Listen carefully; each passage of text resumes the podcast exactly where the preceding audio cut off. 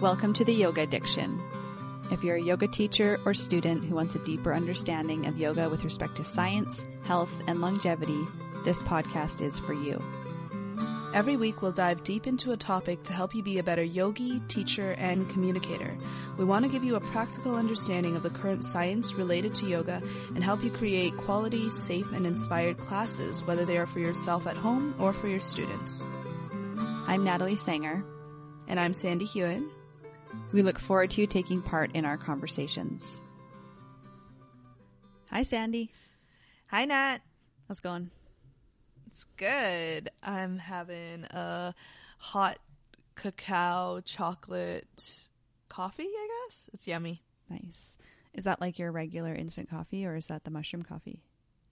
Oh no, I, I can only have I think we're only allowed one mushroom coffee a day, so this is just um What do you mean you're only allowed? Like that's your rule?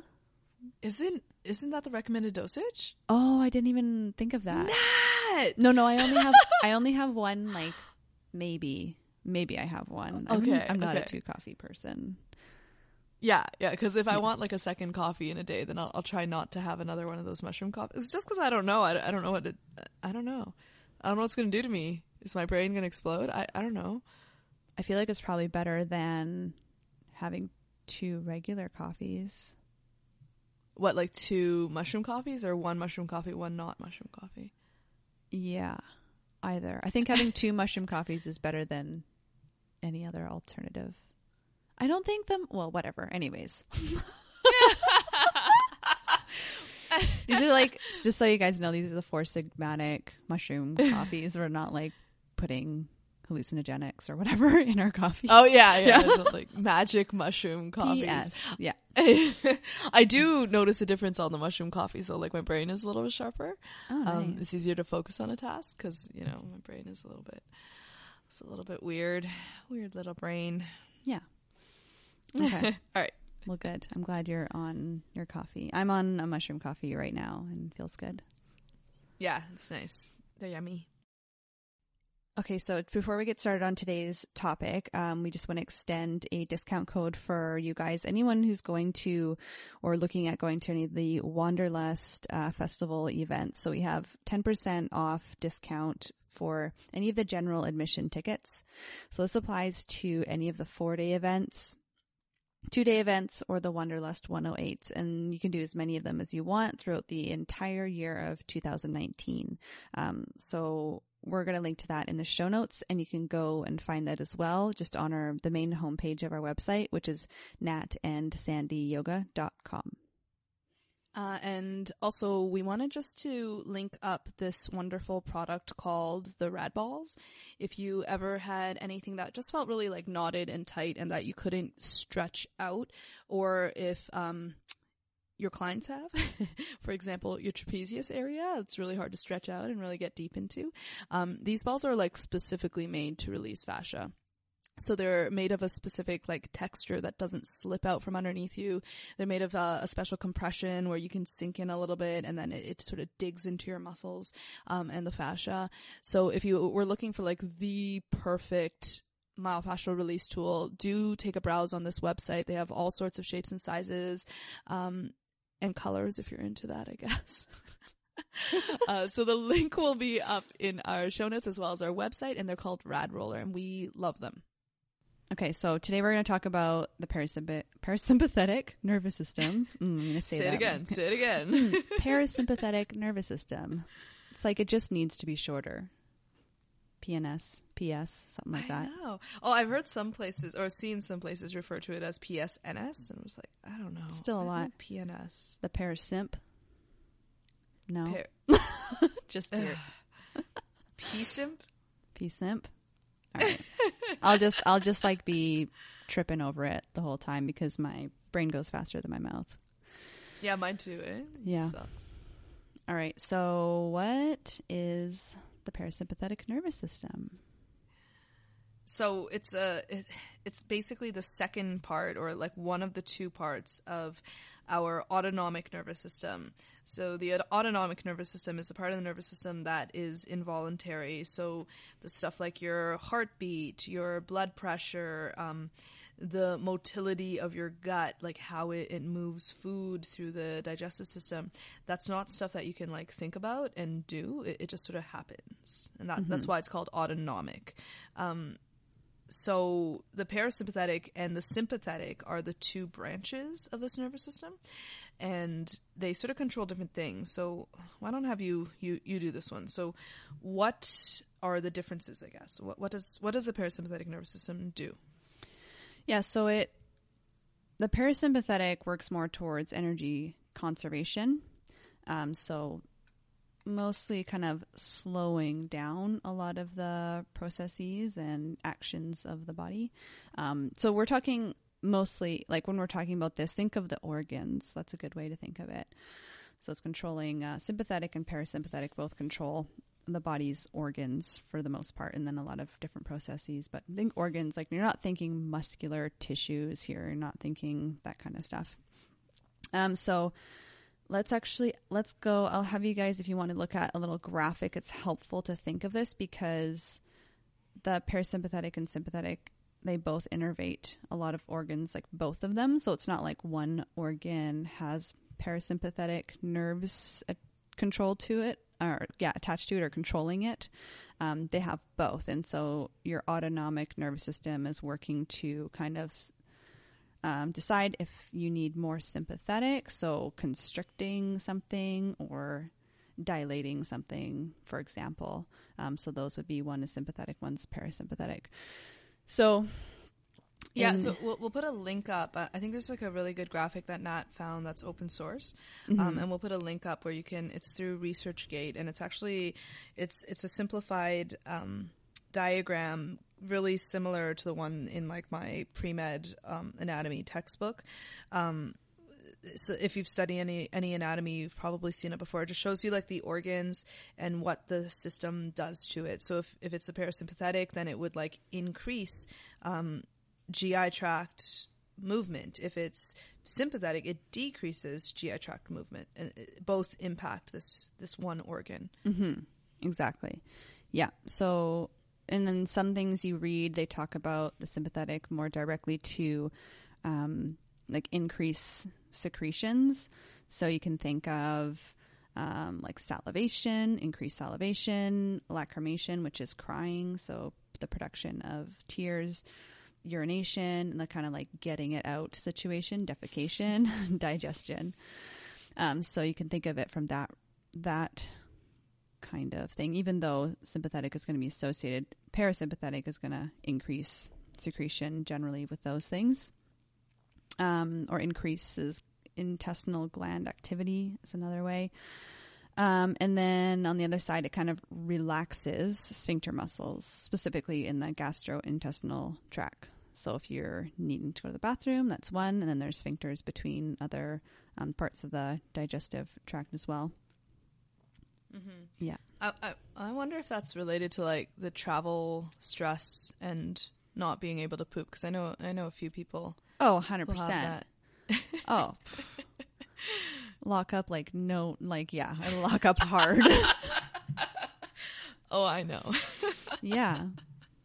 yeah, no, I know. I know other people that do it. I think it's pretty common. I think it's like the the stress response to travel and unknown situation, the unknown, right? And so, um, parasympathetic may not be able to take over when it's it needs to take over, and those those sphincters just lock right up. hmm Some people are Yeah. definitely more sensitive to that. Like, why can one person fly? No problem. They're going to have Yeah, a couple bowel movements a day. And other people are like going to be constipated for days or the entirety of their travel. Who knows if Mm. they're just like, they feel like they're not comfortable. yeah, And also of note, like the amount that your parasympathetic system is is working or coming on to regulate your body's um, processes and the the work the working of your organs, workings of your organs, I guess, is it's not the same for everyone. I would say so. Where someone um, has more stress, which is going to tend to decrease the amount that the parasympathetic is able to come on, um, you might have different dysfunctions. So I think that's important Oh, absolutely. to say. It's like yeah. not like everyone Yeah. who has stress is constipated. Yeah. It's like it's it's not that simple. Like No. if only it were that simple, it would be like much more simple to treat. But like the human body just doesn't. It doesn't work that way. Yeah. And that's probably like something that is determined by genetics predisposition to like the way your body yeah. handles stress or maybe that's like a learned thing in your family who Yeah. knows Yeah. Yeah. I think be- it could be like a whole combination of like Mhm. epigenetics, genetics, learned things.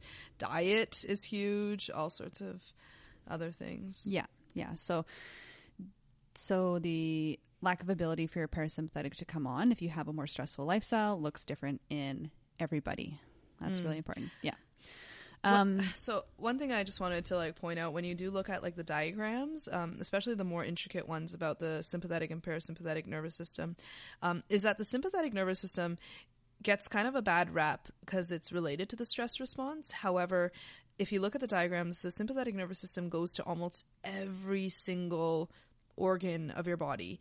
Um, in fact, there are many organs that the sympathetic nervous system goes to that the parasympathetic doesn't.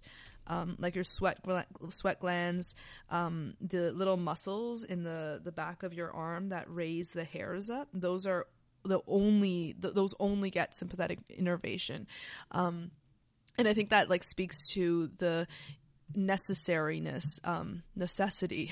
mm, yes. Oh God, words. It's your turn. necessity.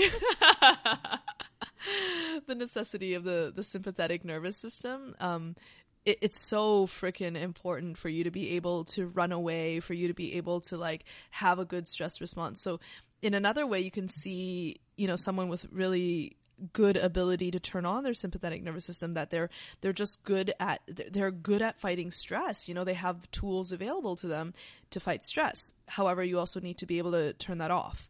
Um, and so that ability is is also important and, and must also be cultivated to the same degree. Um, so you have to be able to run away from the tire, ti- uh, tiger, uh, words, um, as well as like sit down and recover from running away from the tiger for you to be like a very good, efficient human being. If that makes Yeah. sense. Yeah, exactly. I think that's where a lot of people get stuck is like sympathetic is bad. Mm-hmm. And it's not the case. Like, um, No, I, hope if anyone takes away anything from this podcast is like you need both, um, and switching back and forth. Um, and it's not like one's on, one's off. Like they're they're working together. Like this this crazy harmony of like some systems being a little bit more in the parasympathetic parasympathetic tone and a little bit more in the sympathetic tone um, in this kind of like flow of back and forth. But say you're doing like really intense physical activity you need to be in sympathetic to get the blood to your muscles. Um, and then afterwards you just need to be able to kind of switch off that response you don't need that the blood going to your muscles as much and maybe shift a little bit more parasympathetic to get back to recovery digestion and all the other good things Yeah, so let's let's talk a little bit about stress and the brain and I know we already said that this system is automatic, but there's sort of like some ways that stress can impact it. Why don't why don't you take this one, girl? Right. So I think we said, yeah, you can't think about these processes coming on. Like they are part of the autonomic nervous system because they're they're automatically occurring within your body. You don't think like I have to go to the bath I want to go to the bathroom now and you're going to go to the bathroom. I mean, you got mad skills if you can do that. Mad skills. mad skills.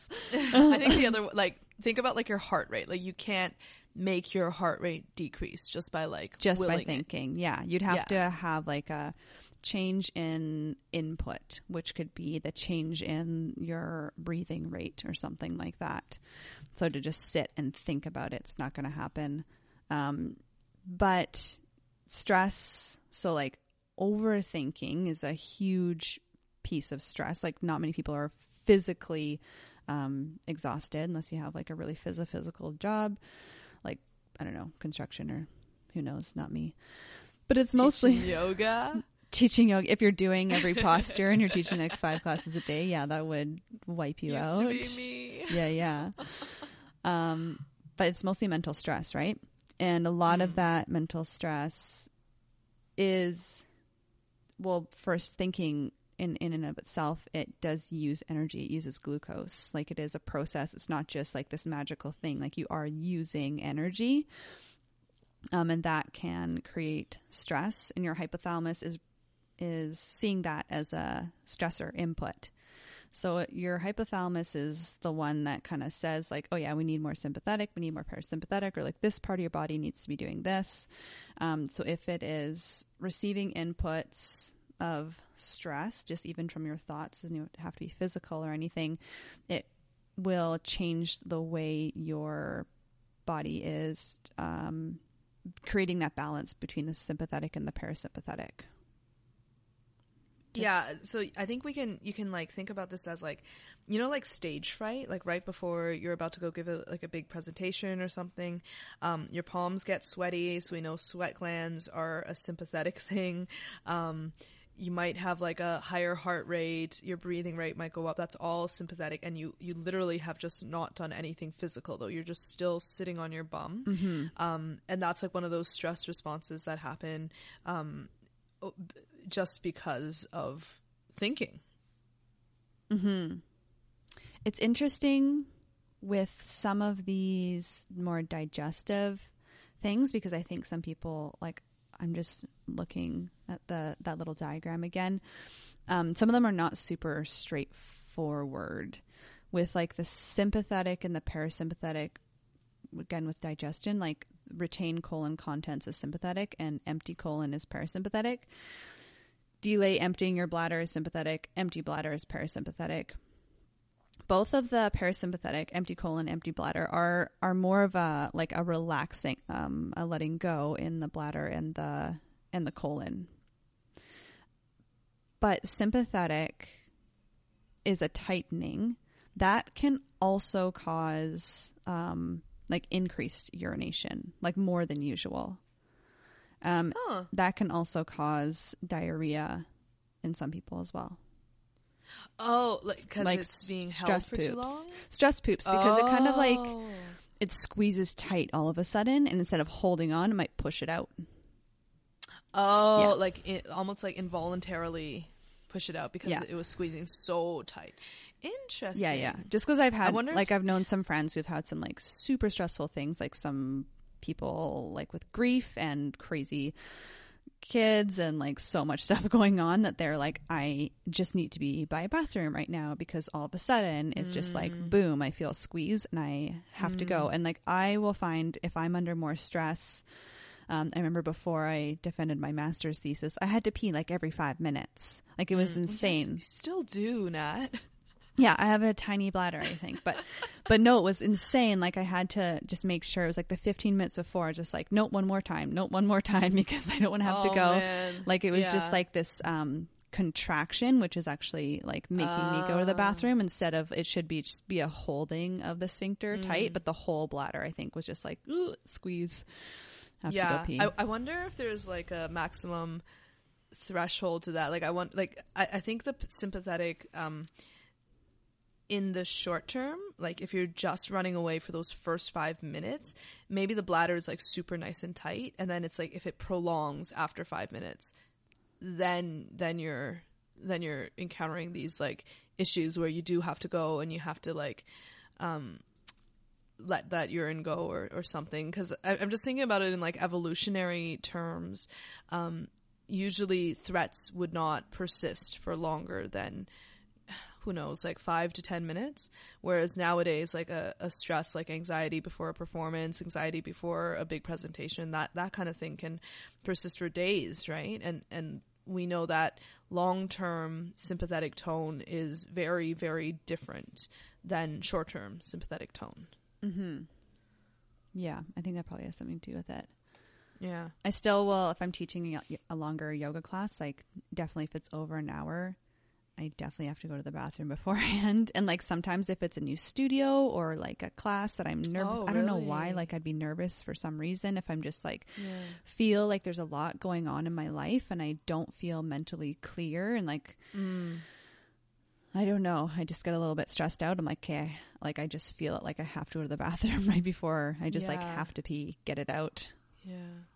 Just so Yeah. yeah, just so people know, like it's not necessarily like one or the other. Like that holding, that tightening can result in a couple different things. Yeah, which I think is like the individually individualized part of the the whole anatomy thing, right? Like you don't we don't really we don't really know how it's going to this is like the theory. This is the the studies, this is the anatomy, but we don't know how it's going to manifest considering your life circumstances. Mm-hmm. Yeah. And then, Anyway. so if you have like that sympathetic staying on, like you said, we're probably not meant to have the sympathetic on in like a in a huge way. Again like there's always that balance between the two. You're never supposed to be like 100% in parasympathetic but you're kind of like in both. Um, maintaining that homeostasis so maintaining like your heart rate and your blood pressure like at a good level. You don't want everything to be super slow. Um, but yeah, so like more that sympathetic tone, you would call it. You're starting to affect the body in some more physiological and like biochemical ways um, by way of slowing the digestive process or not eliminating. Um, you can start to then uptake like excess estrogen and maybe not assimilate the nutrients properly in your gut um, if that is slowed. So there is like this huge link between stress and, um, I mean, really like any disease can kind of come out of improper digestion, depending on your genes. It's insane. Yeah, th- this might be a good place to talk a little bit. I don't, I don't know too much about it, but there's there's a whole nother like chapter that we can talk about the enteric nervous system, um, which used to be grouped with autonomic nerve. We used to think that digestion just happens. You don't. You, there's nothing you can do to control it. The inputs are within the body, um, and then there's the output. Um, but I think nowadays there's more and more research showing that the enteric nervous system is like a it's like a system on its own. It's like a little bug that exists on its own and feeds input into your brain. Um, I don't know if it feeds input to your brain though. I think the idea is it almost is like a separate system. Like it doesn't necessarily send all the signals back to the brain for the brain and the hypothalamus to send signals back to it. It's like working on its own. Yeah, yeah, Yeah. I think they're they've discovered like nerve impulse, like nerve reflexes within the um, GI tract itself. But I, I think uh, I just I don't remember what it was. I might have to search it up. But I think there's like certain studies now on like your mood being impacted by your gut and not like the other way around because we used to think that the hypothalamus controls the gut, right? Like the parasympathetic clearly has an input into the gut, but the gut also has an input back into the brain that impacts mood, impacts hormones, impacts a whole bunch of things. Um, Yeah, that's not like too sure exactly, but Well, that's probably a whole. I think we should do that on a whole other podcast because mood is not just a nervous system signal. It's not just like a firing of a nerve. Um, it can be, or it potentially could be. It's it can be an imbalance of the nutrients that you're able to take from Oh, your food. mhm. So that And maybe like, that's the link. yeah nutrient like nutrient absorption uh, is massive into like how what what hormones are produced and the balance of them in your body and like dopamine and serotonin like these things that are like our happy hormones um, serotonin is produced in the gut Mm-hmm. yeah. cool. And the melatonin is produced from serotonin. And that's what really broad. And I'm sure there's so much more to it, but we'll go, let's do that in another podcast. But yeah, there is that brain gut connection. Most definitely. A hundred percent. Yeah. Yeah anyway so that's that's something to i think uh, just mention it might not be applicable to a yoga teacher but it, it's something to think about right in, in Yeah. terms of Well, I, th- I think it is because, I mean, in the online world, you would go on and like, there's probably a yoga article for anything like um i don't know like str- like any any sun, like everything. digestive issue and yoga like oh here's some postures for that or like here's some practices for that and we'll talk more about that later um but like everything can be changed depending on stress and stress is going to change the relationship of that parasympathetic and sympathetic um, balance Mhm.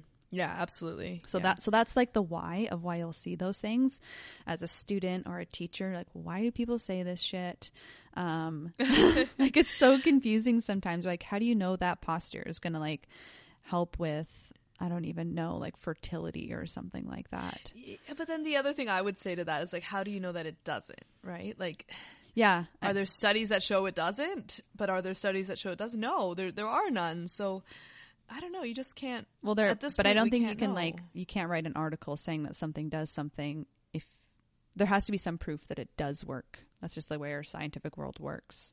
Yeah, but I mean, like, it, it's different in the yoga sphere. Like, Iyengar wrote his whole light on yoga with tons of those claims. Tons. Every single thing has, like, oh, the effects are, you know, regulates your glands and stuff like that. Like, all sorts of those things. Mm-hmm. So, I don't know. Like, I, I just take it with a grain of salt. Like, maybe it does work. Maybe for someone out there it does. And Right. I, I just, I don't know. I don't know. Yeah. That's the answer. But I think like knowing the why of why it might work is important. Yeah, yes, yes, it might work, but also like yeah, it might not as well. Yeah. it might be a pseudoscientific kind of thing. Yeah, and we'll talk about that. Um, okay, so can we have both working at once? I think we kind of covered that. Do you want to talk into that a little bit more? Um, so this one we're we're a little bit gray area. So I, I referred to my textbooks and all that, but um, I'm not too sure about how the actual system um fires. So I know that of course the neurons fire a signal down. They receive they they um, excrete a neurotransmitter to impact the cells that they're impacting. So the gut cells, for instance. Um, from what I understand, both systems sort of always have like a low level tone, just like your muscles always have like a very low level nervous system stimulation, very, very low level. Um, and, and that just happens like all day, every day, all the time.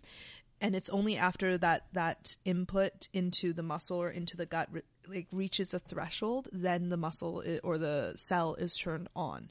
So in a physiological way, from what I understand, it is on both at once. It's just not on enough to do anything, if that makes sense. Like it's not enough to make a, a muscle contract. It's not enough to make the um, the gut begin to move. Um, and so the hypothalamus has to sort of it, it just sort of like increases this or decreases that, increases this, increases that, um, to play with that idea of like maintaining your body's homeostasis, like the the cardiac um, homeostasis, for instance, is really important, or to achieve um, whatever it wants to do. So if it wants to make you poop, then it increases parasympathetic to the gut, but maybe it decreases um, parasympathetic to your heart or something. I- I'm not too sure, but maybe it, it does sort of these interplays depending on body part and depending on threshold. Um, yeah, so I think it's a lot more complicated than a lot of the more popular um, yoga and anatomy websites put it out as. Um, and just to understand that there there's a interplay between systems um, both nervous systems innervate many organs and it, it all sort of has a tone to it. It sort of has like a little bit of activity but maybe it's not enough to elicit an actual response. So i don't know if you can say that it's off. Yeah, i don't know if that's like technically correct Yeah. So, like, as a whole body system, both are always on to some extent in some places, in some organs and smooth muscle, etc., in your body. Uh, Yeah, And a, at a specific system, um, it's probably different to be like, is it a balance or is one more on generally and then the other one kicks on stronger to create something? So, in like, again, let's go like the, the empty and empty colon, so pooping. Um, like your sympathetic retains the colon contents, like that's going to be more on all the time until your body receives an input and it's like having sensory input from your digestive system being like okay you got a good amount of waste here. Let's get rid of this and then it's going to relax your sphincter poop happens. But you can't Yeah, be like exactly. you want that sympathetic to be on. You want to, to retain the colon contents because like Oh, other yeah, otherwise man. like every time your digestive system spits a little bit more in there you're going to be going to the bathroom all the time. You're just be wearing a diaper. Not necessary. So Yeah, it's I like think it's- sympathetic maybe more on there until receives the inputs and sympathetic is just like okay we're going to shut you down for like however long it takes to go to the bathroom. Boom turn this parasympathetic on. And maybe when you're having those constipation is- issues that's where the disconnect is happening. Your hypothalamus isn't able to correctly communicate that information. Yeah maybe maybe depending on the nature of your uh, constipation. Yeah. Well generally it's like you can't relax. So it's like the relaxation of the descending colon I just can't believe how many times we've talked about poop on this podcast. It's so universal. I don't know. everyone does it. Hopefully, everyone does it. All right, so just quickly, where is I think we sort of answered this. So where is the parasympathetic nervous system? Mm, so it's part of the central nervous system, or it originates from the central nervous system. Central nervous system is just your brain and your spinal cord. So all you see those diagrams with like the nerves coming out of your spine there. Um, parasympathetic is a little more in the cervical spine, and in there's like S two through S four in the sacrum. Did I get that right? Yeah. Yeah, so parasympathetic is craniosacral. Yeah. And then the sympathetic is the what is it? Thoracolumbar. Thoracolumbar. That's what I was like, what is the other word? Words. so your like middle spine, mid back, low back is where those um, nerves for the sympathetic are exiting. But they just kind of like exit from those areas and then they go to the same organs again. You'll have both nerves at one organ for, for most places. Yeah. Um, and, and then we're just back to that same thing. Like the sympathetic does go farther. It goes to many more places than the Mhm. sympathetic goes. Like sympathetic is basically limited to the, the viscera, some blood vessels, but not all. Um, your organs within your abdomen and your thorax and in your head, of course. So it, it's it's like less widely distributed. Mm-hmm. Mm-hmm. be easier if you just didn't have a parasympathetic and you just had a sympathetic where certain things would turn on and off. But I guess like Yeah. it's the off that you don't want because like yeah, it's the balance. I think yeah, I think that's exactly it. Like if you just turn down sympathetic, that's not necessarily good. Mm-hmm. You need to be able to like hold your poop still most of the time whereas and so, and that like once in a while when you do poop, the sympathetic just parasympathetic sorry just shoots up, right? mm-hmm. Yeah, it makes sense. It's almost like having a heating system in your house and an air conditioner at the same time, kind of, Mm. and like you turn one on more to make it more dominant. That's like how my brain is working right now, where it's like, why can't you just have heat and then you turn that down? And it Yeah. gets cool. It's like turn down, Cooler. turn yeah. down the sympathetic to release the contents of your bowels, but it doesn't work that way. It seems it's like it just goes off. Maybe I don't know. Anyways, I think it's more like a threshold, right? Like there's Right. more parasympathetic, so you poop. Um, but it, it you can't lose the sympathetic. Yeah. I think. Anyway, it's a finely run system, finely tuned. it is. All right. So how can we start to work with it? How can we as practitioners and yoga teachers work with this? Um, actually, let's just cover one more thing first. Well, yeah, maybe you're going the same place. I just want to go over like in the daytime when one is a little more dominant, and this is like pretty general. Um, but during when you're sleeping, your parasympathetic is more dominant. Now, keep in mind, you're not shitting the bed; like your sympathetic is still there. Those automatic processes to hold the contents of your bowels and your urine, etc., etc., are there, but you just have less input. Like, so your eyes are closed, um, which is like a huge sensory input to tell your brain what to do. You're in a warm place, which is more, soo- hopefully, more soothing for your parasympathetic.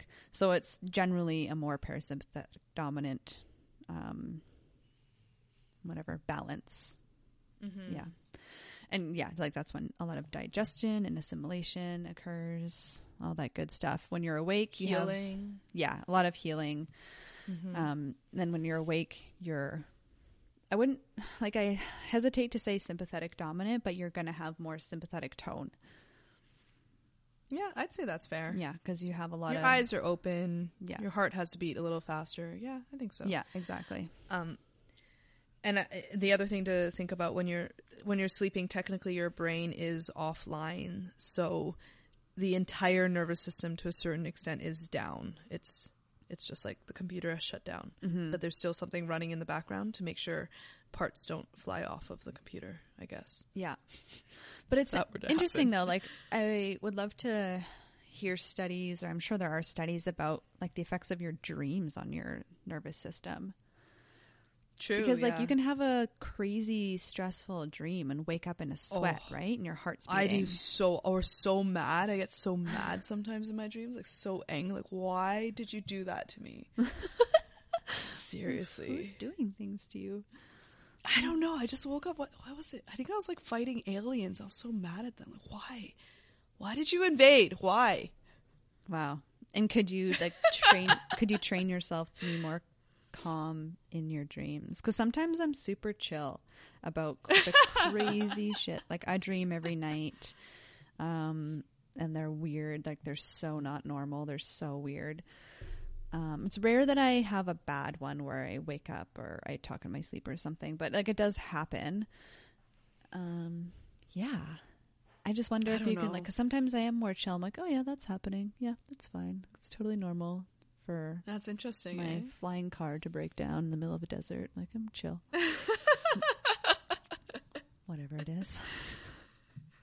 Anyways, Freaking aliens. someone like Anyway. if someone's like a dream studying person and you have I don't know if you look at the parasympathetic nervous system, please send us an email. We'd love that. Oh my god, I would love that. We'd Yeah. love that. Yeah. Yeah, Yeah, Or- I would love to be more chill while I fight aliens. That would be a that would be a goal. Yes. yes. Yeah. All right. Where are we? All right. Da, da, da, da, da. I'm just looking at my right. little notes. Did you want to say anything about that? I think we kind of covered a lot. Um, I think we covered a lot of that. Um, let's talk about the study. This really, really cool 2016, so it's still pretty recent. Um, now, this is a study on 26 healthy young people, so it's not. It's not like none of no study is perfectly conclusive, but this is like this is one I wanted to point to just because it was really interesting, um, and it was about um, exercise and how music helped these participants get back into parasympathetic nervous system tone faster after a bout of exercise. So normally if you if you go and you do a good amount of exercise your system has to ramp up into sympathetic nervous system. Your heart rate has to increase. Your pupils get a little bit bigger. Um, your muscles get more blood flow. Your digestion stops. Um, not not completely but it, it slows down compared to sympathetic uh, sorry parasympathetic nervous system tone. Um, so athletes who train they can sort of after their exercise they can go back down to PNS very quickly. And the theory is that they don't waste any energy pumping excess blood into the system when they don't have to. So they're more efficient. Their their hearts don't have to work as hard. Um, and they can sort of navigate the system of PNS SNS quite quite well. Um, however, if they stop training, of course, they lose the quickness of getting into parasympathetic nervous system. Um, it's also been found that people with cardiovascular issues, so um, heart issues, heart or blood vessel issues, the transition of getting into PNS is blunted, so it's slower. Um, and there's even been um, sudden cardiac death after exercise has been associated with a decrease of PNS activation, um, which is very interesting. You always hear about those um, ultra marathoners who suddenly drop dead because of a heart event after their exercise. So it could be something to look at as a practitioner. Um, so these um, researchers have postulated that the PNS reactivation after exercise is actually cardioprotective. It's protecting your heart from working too hard when it doesn't have to, and and after a good amount of exercise where it already has worked hard. Um, so they found that listening to music and sitting, so not laying down, but sitting and listening to music, helped these participants get an, into PNS faster, um, which is cardioprotective, as I talked about, and is um, probably going to be more energy efficient as well. That's Yeah. super cool. Yeah, I think it's super cool because they also had people pick their own music, which is also really cool because then they just sort of self identify with what relaxes them, what they like. Um, so like for those people who just like heavy metal, like if that relaxes them, like honestly, then put it on because if that helps your heart rate decrease, if that helps you protect your heart and get into your PNS better, um, it, it's a good thing. It's a good thing. The faster you can get into it, the better. Um, and this just leads me back to that idea of like a strong nervous system.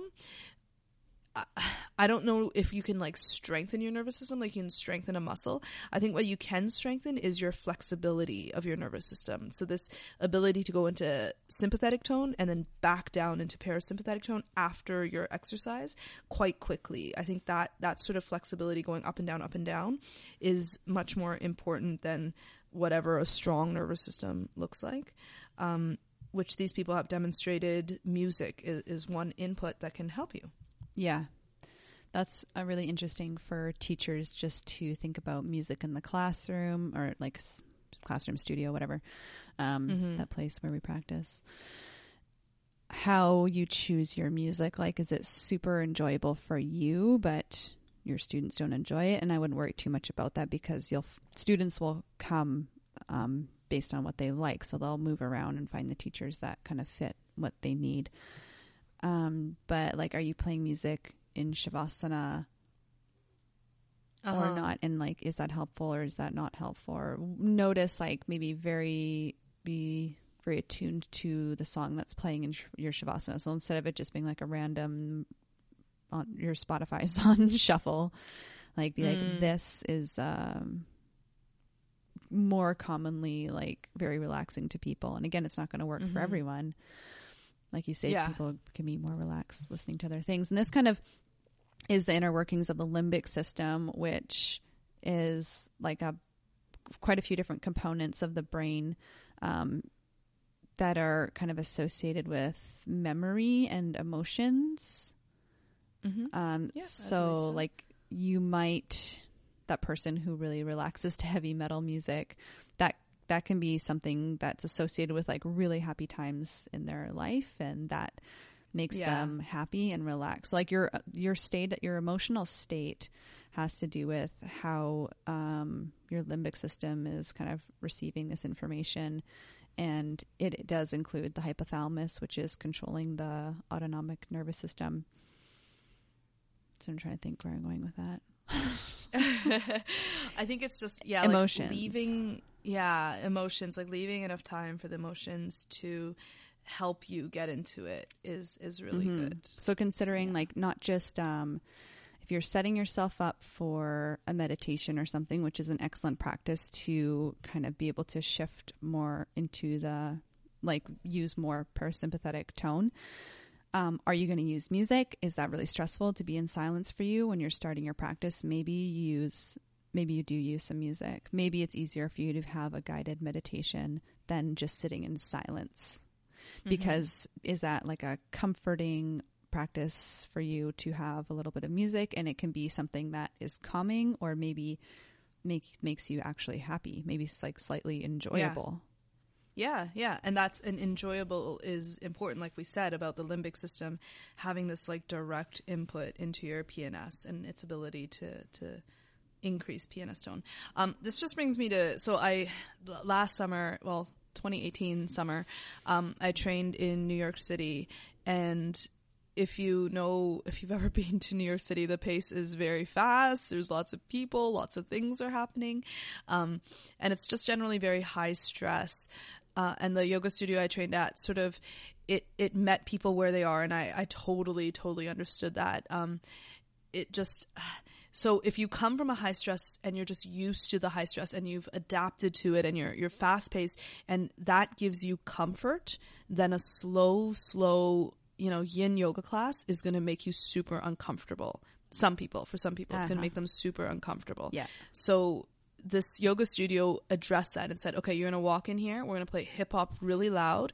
We're going to move really fast and then we're going to rest. Once all that like sort of excitable energy is out of your system. We're going to meet you where your energy is. And that just like when I was there, it just totally made sense. Like it, felt so good in my body to do that. Um, living there was a completely different experience from living in my life here. so I, I think that's just sort of that thing that like you don't know where people come from unless you're living in their shoes. So to create the perfect yoga practice for everyone is is is actually very impossible um, and so you just sort of have to do your best if you know that people are coming from a high stress job and um, they need to get rid of some of that stagnant energy and they, they're only comfortable if they're doing a lot of things before they can slow down, then maybe it's okay to address that. You know, it might be okay to start your class a little bit faster. Maybe the centering is a little bit faster and then increase the Shavasana at the end once that energy is out. Um, or maybe not. Maybe you come from a sleepy little town and everyone moves slow and you have to take your time in order to pick up the pace. Then that's okay as well, right? Uh, it just depends. Yeah, yeah, absolutely. Like, especially when you're talking about the nervous system again like you google shit and it's just like all these articles about articles about slowing down doing less um, and there's like yes of of course that needs to be done but the mechanism by which you get people there like the path doesn't necessarily be like come into your class super chill everything's super slow Yeah. there's people that are going to need that and they're going to go to their yin they're going to go to their restorative gentle hatha um, a, like a, a more calming hatha is fine there's people who their mental energy is just it needs to be expressed physically first to Mm-hmm. literally exhaust the the brain like the all of those That's me. things that are holding. Yeah, yeah. So there's nothing Yeah. wrong. There's no right or wrong way to go about shifting into the parasympathetic, I think. And I think that's really important for teachers Yeah. to take away instead of like, oh, we don't want to stimulate the sympathetic too much because you're always in it. It's like, no. No. Sometimes you need to like crush people and then more or less. Like I did a class like not in a bad way. yeah, no, I did a class last night. Um, the last one that I'm subbing, it's eight thirty to nine forty five p.m. Um, And after you and I talked a little bit about cortisol, which is a, a later episode that we have, I was like, okay, we're gonna get to it. We're gonna do some work, and then we're gonna come down, and we're gonna stay down for like a longer chunk of time instead of slowly getting there. So I'm like, down, Yeah. downward facing dog. Let's do it. Um, Yeah. And we took. I'm trying to think. Uh, so it was 45 minute. No, it's an hour and 15 minutes. 50 about 50 minutes um, of work of like standing mostly standing postures and but i kind of like ramped it really quickly and got them really warm and then i started to almost like reverse it like i i did do some low lunge work but i started to slow it down a little bit with the vinyasas like more towards the middle and then slowed it down a little bit more um, I came like up and down a few times, and then it was like ten minutes. I think it was a solid ten minutes on the ground, supine postures, so like some twists that were held, good like two to three minutes each, Oh, nice. and then fifteen minutes for shavasana or shavasana and, med- Wow. and meditation. Yeah, that's like huge, right? yeah, yeah. To and people just. I think they liked it, but it was one of those classes where like everyone, Yeah. no one said a word after and just like zombied out of class. Yeah, that's okay. yeah, I mean, yeah. No, that's because it was like nine forty-five. I'm like. I'm going to give you guys what you need to decrease cortisol and increase melatonin because I think, yeah, like let's just go to it. And people were dropping out of postures like in the core flow of the of the thing. Like I Mm. made it hard enough. They like they got their work. Um, Yeah. Like not everyone was going Yeah. down, but people that were more tired were like, okay, I'm gonna do this a different way. so like I exhausted them, and then I like gave Mm. them that rest and that like more time to shift into parasympathetic, which is what's necessary to go to sleep at night. yeah, It was, yeah. it was juicy. I'm like, I'm into that. Like I got to do that more, and I think it's especially at that time of day. It's like a w- little more Oh, yeah. responsible way to to teach. Yeah. Yeah. Yeah. And it, it's different. Like if you were to teach a morning class, um, like what would, what would you do differently? Yeah, I would. I definitely start slower in the morning. Mhm. Yeah. Yeah. So it's It's just different. Yeah, and I might. Yeah. I'm not going to give them like. I only do one morning right now. Most of the mornings I do are only an hour, so I'm going like max seven minutes shavasana, like five to seven minutes, because I don't Mm-hmm. want them to be too chill. Like they got to do stuff. Um, Yeah. If they want Yeah. more than that, they're going to go to a yin class or something. And I just do a hatha one right now. I've done some kind of like vinyasas, and mm, the powers that I teach are not that early. They're like 10 Mhm. or something usually, so people are more awake. But yeah, like you're taking a little bit more time, the body's stiffer, getting into the warming part of the practice. Mm-hmm. Yeah. Yeah. Okay.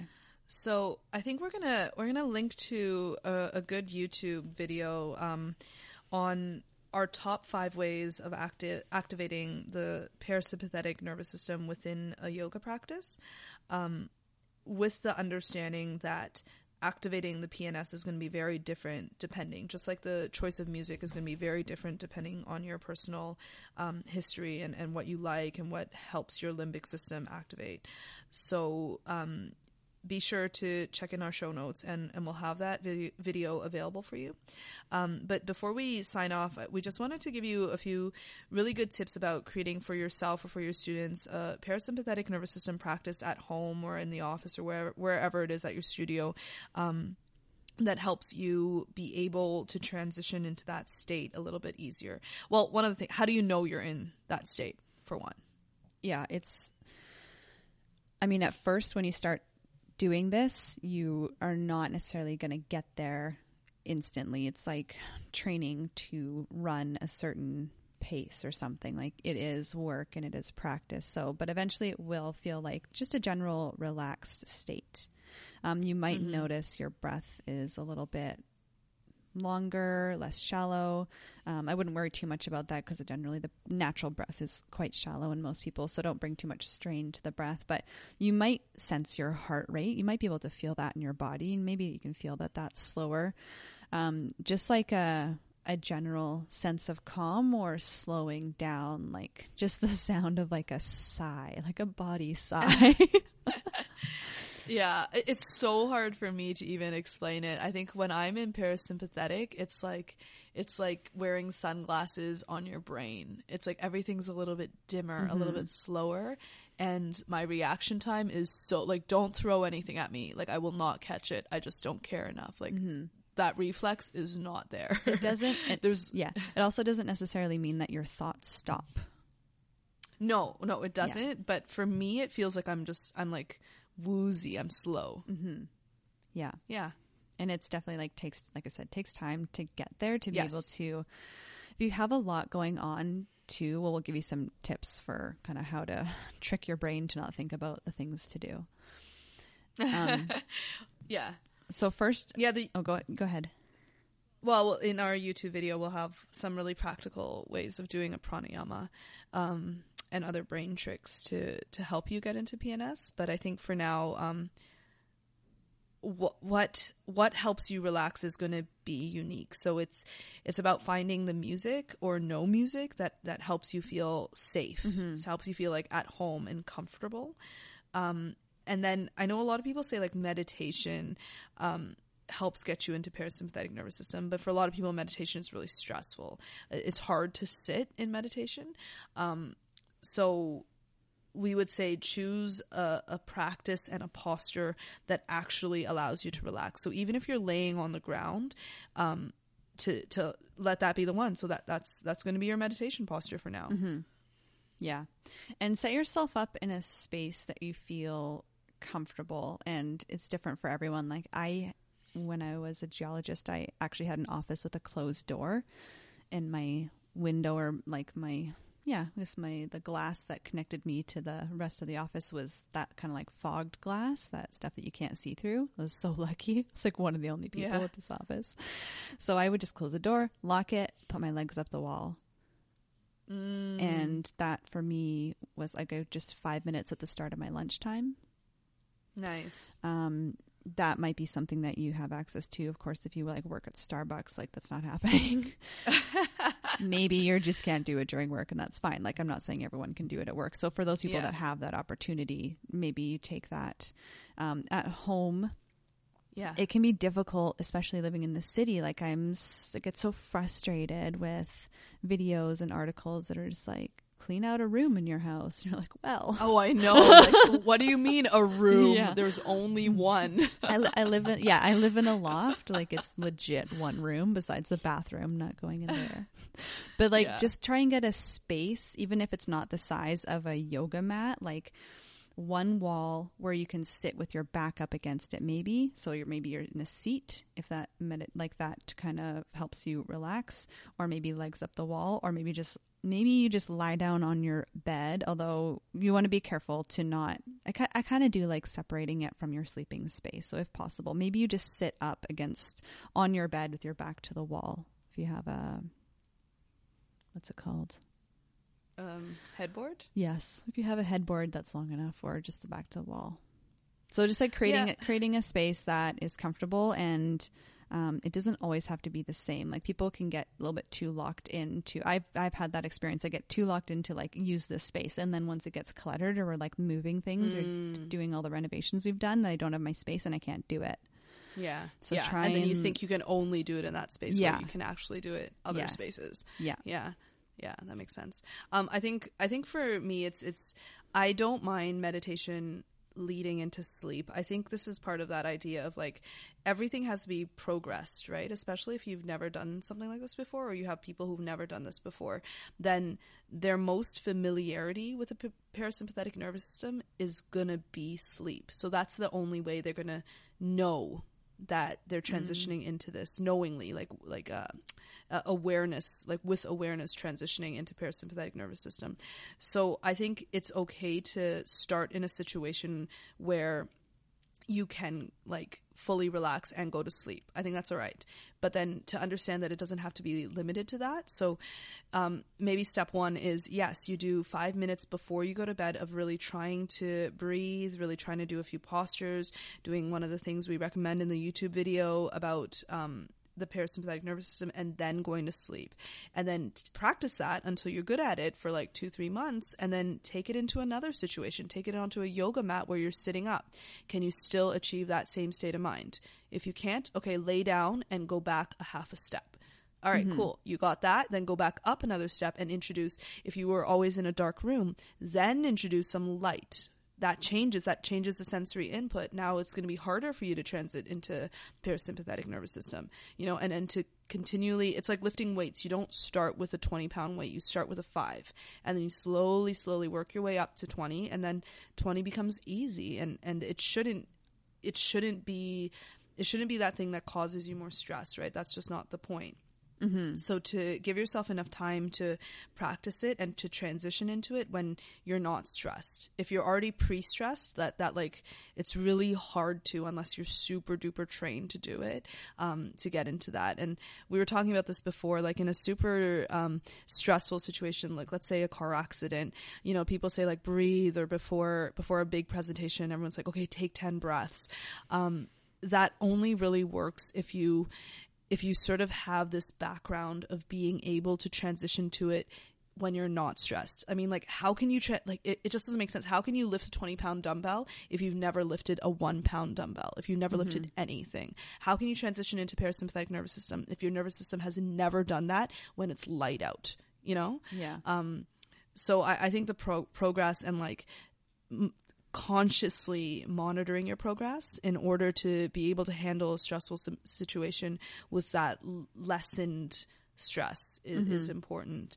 Um, and then the last thing I just wanted to say was about how um, your nervous system can actually it can circumvent any of this. So if you are very stressed and you're trying to breathe and relax it's sort of like it's like pouring acid on your hand and just thinking like no i'm relaxed i'm relaxed. Like no matter what your body's going to react to that acid. It's going to be like holy mother of god like i need to take my hand away because there's acid and it's burning and and everything needs to go on on on. Um so it it's really hard to circumvent the physical reality you're in, but it is possible to mediate the effects, especially if it's not something as as stressful as like acid hand and stuff like that. Yeah, and the like I think one of the key takeaways is what you're saying is to you're not doing this to succeed. You're not um and we say like how to create a parasympathetic nervous practice. Don't go into it thinking that. Just go into it thinking like I'm going to sit in this posi- position and be quiet or with my favorite music or using this breath yeah. technique for 5 minutes. That's what I'm doing. I'm not winning. I'm not like yeah, yeah, yeah. I'm not achieving. I'm yeah. not achieving. I'm just gonna Yeah. sit and like uh, I teach a lot of corporate yoga. I'm like, we're just gonna sit for like three minutes. I'm like, call it meditation, Mm. call it whatever you want. But I don't want to give it a name half the time because I don't want to think of like the doing. Like, oh, my mind has to be clear. That Mm. Yeah. crap. Like, no, you're just gonna sit, close your eyes or whatever. Put a sandbag over your eyes or put earplugs in so you don't hear the busyness of the city or whatever it is. So you're just like pausing is Yeah. kind of like the the main part. So like choose choose a place and and I didn't mention like you can sit up in a chair cuz like sitting on the floor cross-legged or whatever it is is not comfortable. You can back to the wall, sit in a chair, close your eyes, whatever position to start allow you to just like pause Mm-hmm. and start to shift without that expectation. Yeah. I wonder if it might be a good thing to do like after work, like before you get home from the office to like take a little bit of time and decompress a little bit. I wonder if that's, you know, when I used to work a full time job, like I always really liked my commute because I'd put in my earbuds and I'd listen to some music and then I wouldn't think about anything. And I'd just be on like on the, the, um, the bus or the subway. Um, and then I'd always go home and I'd feel better. I wonder if that's something to do with it. I don't know. Yeah, like most people, that last hour to two hours of your workday, you're already thinking about what you're going to make for dinner. Or what you have to, if you have kids, like, oh, so and so's got to go to this practice and Mm-hmm. this person's got to do this, I got to pick up the thing for the thing tomorrow, right? You're transitioning Mm-hmm. to like your to do list for the evening. So, yeah, if you have the opportunity to sit in like a bus, sit on a bus, sit on the metro, whatever, and you can close your eyes. If you have a long enough ride, you can even close your eyes for five minutes Oh, or so just kind of soften your gaze and put some tunes in and try not to take in that in, um, external sti- stimulus. Mm-hmm. Or getting home if you drive your car. I love sometimes I just turn off the car. Do not have your phone near you. Um, like just you're not going on your phone and just close your eyes for five. You can put a little timer on. That's like an honestly an excellent place because when you're in your car, the only thing you're going to be doing is driving. And if you're not Yeah. driving, you're not doing anything. Yeah, actually, I that's a good really idea. like that's a really good thing. I'm going to do that a little bit more. So there are like these little places and spaces we can find to do it. Doesn't have to look like an empty room with a yoga mat and like fucking little Mm-hmm. cactus things everywhere and scented candles. Like, no. I mean, I actually have a lot of cactuses at I- home. you would, you would. them. No, they're great. I don't have any because Yeah. I kill everything. Do you really? Well, I got one plant that's still kicking. Actually, it's doing really well. But I just no, we've Oh. had like so much dust in here from doing renovations on this place. Oh, okay. insane. This is like not my priority right now. But yeah, if you have a gorgeous room with little cacti all over the place and a couple yoga mats down, just like spread eagle diagonal on the floor and do your thing. all the power to you. But it doesn't have to look like that. No, no, it doesn't. Make it small. Make it really like obtainable. Yeah, make it achievable. I think the for me, it's like that progress idea is lift the one pound weight before you lift the twenty. Yeah. Yeah, Cool. I think that's pretty much all I want to cover. I know. I think so too. I think Yeah. we did a pretty good, thorough job. I think There's a lot of areas that I want to tangent over to, and we'll talk about like just like the emotions and the limbic system, and Mm. Uh, maybe that connection good one. between stress, stress and digestion. Like you can pull a lot of stuff through that, and then maybe more about like um, the physical manipulation of the body, like asana, of course, yoga asana, and how some of those. We'll see if we can find some research, maybe dig something up about different postural techniques in the um, parasympathetic tone, or just like or Mm. breath techniques in general. Um, Yeah, right now, I feel like, like, yeah, it's quite in- is- individual, I think, but like maybe there's some stuff out there. And if you guys have anything um, to add in that way, like some resources that you use, send them our way. The link to contact us is in the show notes. And again, that YouTube video link is in the show notes as well. absolutely. Yeah. Well, thank you guys for listening. Really appreciate every single one of you um, joining in on our little nerdy conversations. I hope you can take something away from this, whether you're a teacher or trainer, maybe some things to consider for your manuals or um, just being able to talk to your students about this stuff or have a better understanding for yourself so you can teach more clearly. Mm-hmm. Yeah, and we'll hang out soon. Okay.